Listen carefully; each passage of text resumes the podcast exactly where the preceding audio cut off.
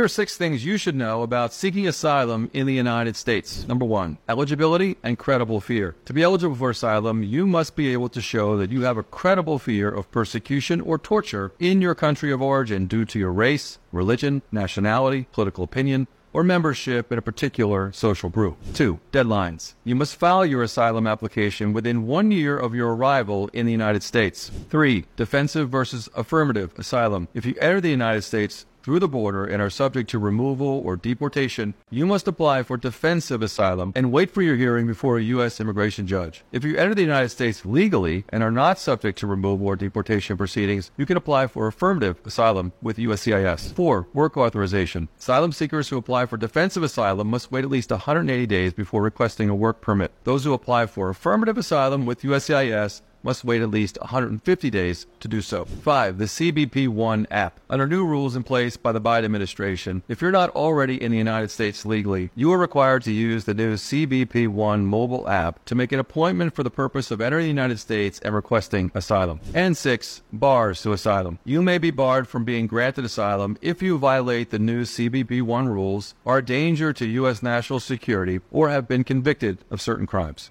I'm Joseph Bovino, U.S. Immigration and Business Attorney. Contact me if you're interested in making a good faith application for asylum in the United States. And follow for more. Shortcast Club